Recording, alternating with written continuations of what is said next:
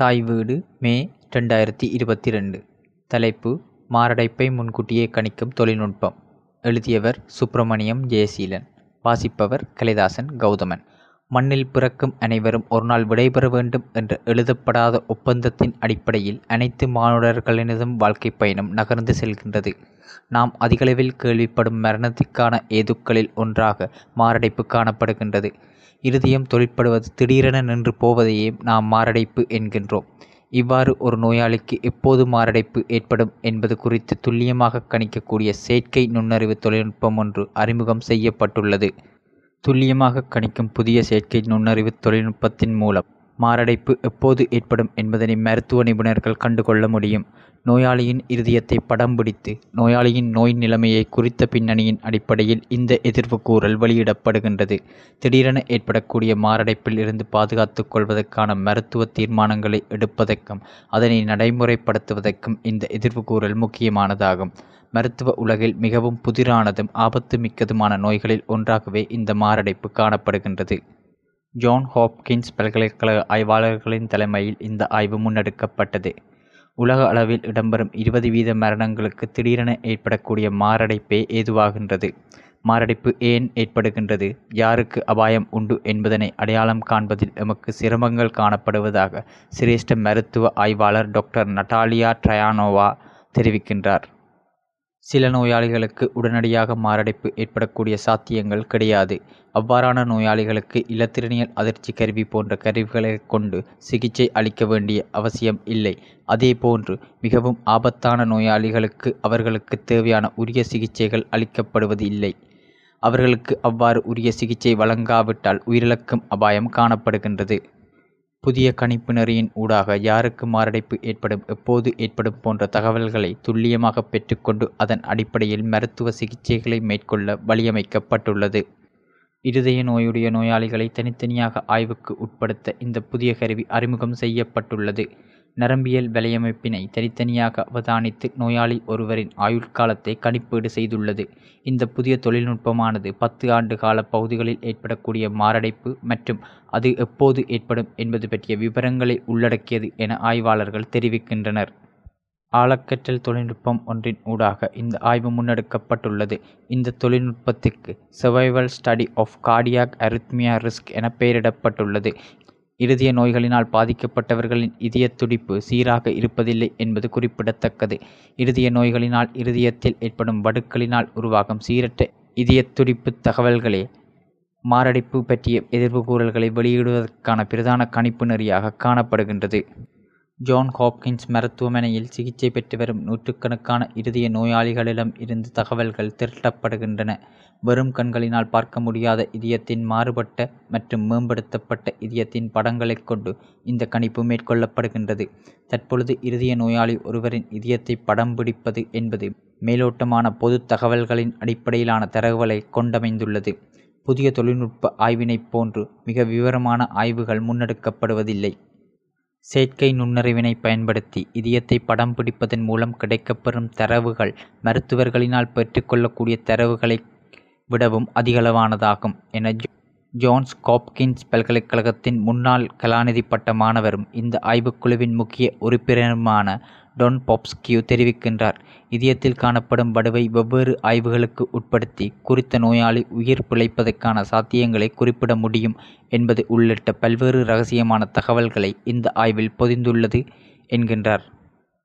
பத்து ஆண்டுகள் நோயாளிகளின் தகவல்கள் உன்னிப்பாக ஆய்வுக்கு உட்படுத்தப்பட்டுள்ளது. வயது எடை எடுத்துக்கொள்ளும் மருந்து வகைகள் உள்ளிட்ட இருபத்தி ரெண்டு வகையான விவரங்கள் பயிற்றுவிக்கப்பட்ட குழுவினால் ஆய்வுக்கு உட்படுத்தப்பட்டுள்ளது. மருத்துவர்களின் பரிசோதனையின் அடிப்படையிலான தீர்மானங்களை விடவும் கணிப்பு நெறியின் ஊடான எதிர்வு கூறல்கள் பல மடங்கு துல்லியமானவை.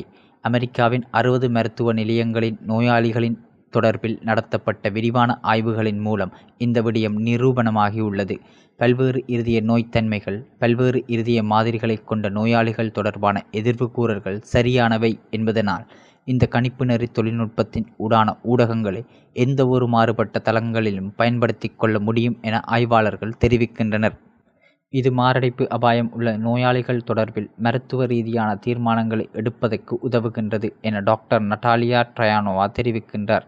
நோயாளி பற்றி முன்கூட்டியே கணித்து சிகிச்சைகளை சரியான முறையில் வழங்குவதற்கு செயற்கை நுண்ணறிவுடனான புதிய தொழில்நுட்பம் வழியமைக்கின்றது என்கின்றார். செயற்கை நுண்ணறிவு பொறியியல் மற்றும் மருத்துவம் என்பனவற்றை ஒன்றிணைத்து சுகாதாரத்துறையையும் மருத்துவ சிகிச்சைகளையும் மேம்படுத்தக்கூடிய புதிய பரிமாண வளர்ச்சியை நோக்கிய நகர்வாக இதனை சுட்டிக்காட்ட முடியும் என குறிப்பிடுகின்றார். ஏனைய இருதய நோய்களை எவ்வாறு துல்லியமாக கண்டறிந்து கொள்வது என்பது குறித்த செயற்கை நுண்ணறிவுடனான கணிப்பு நெறியின் அடிப்படையிலான ஆய்வுகள் ஆரம்பிக்கப்பட்டுள்ளன. ஆழக்கற்றல் எண்ணக்கருவினைக் கொண்டு மருத்துவத்துறையின் ஏனைய பல்வேறு விடயங்களிலும் பிரயோகிக்கக்கூடிய சாத்தியங்கள் குறித்தும் ஆய்வாளர்கள் கவனம் செலுத்தி வருகின்றனர். செயற்கை நுண்ணறிவு தொழில்நுட்பத்தை பயன்படுத்தி மாரடைப்பு ஏற்படுவதனை முன்கூட்டியே கண்டறிவது குறித்த ஆய்வுகள் நம்பிக்கை அளிக்கும் வகையில் அமைந்துள்ளது என கலிபோர்னியாவின் ஸ்டான்ஃபோர்ட் பல்கலைக்கழகத்தின் பேராசிரியர் டாக்டர் ஸ்டீஃபன் லிங் தெரிவிக்கின்றார். பொதுவாக நோயாளி ஒருவருக்கு மாரடைப்பு ஏற்படக்கூடிய அபாயங்கள் பற்றிய தீர்மானங்களை எடுப்பதற்கு இந்த மருத்துவ பரிசோதனை ஆய்வு தகவல்களை பயன்படுத்தி கொள்ள முடியும் என அவர் கூறுகின்றார்.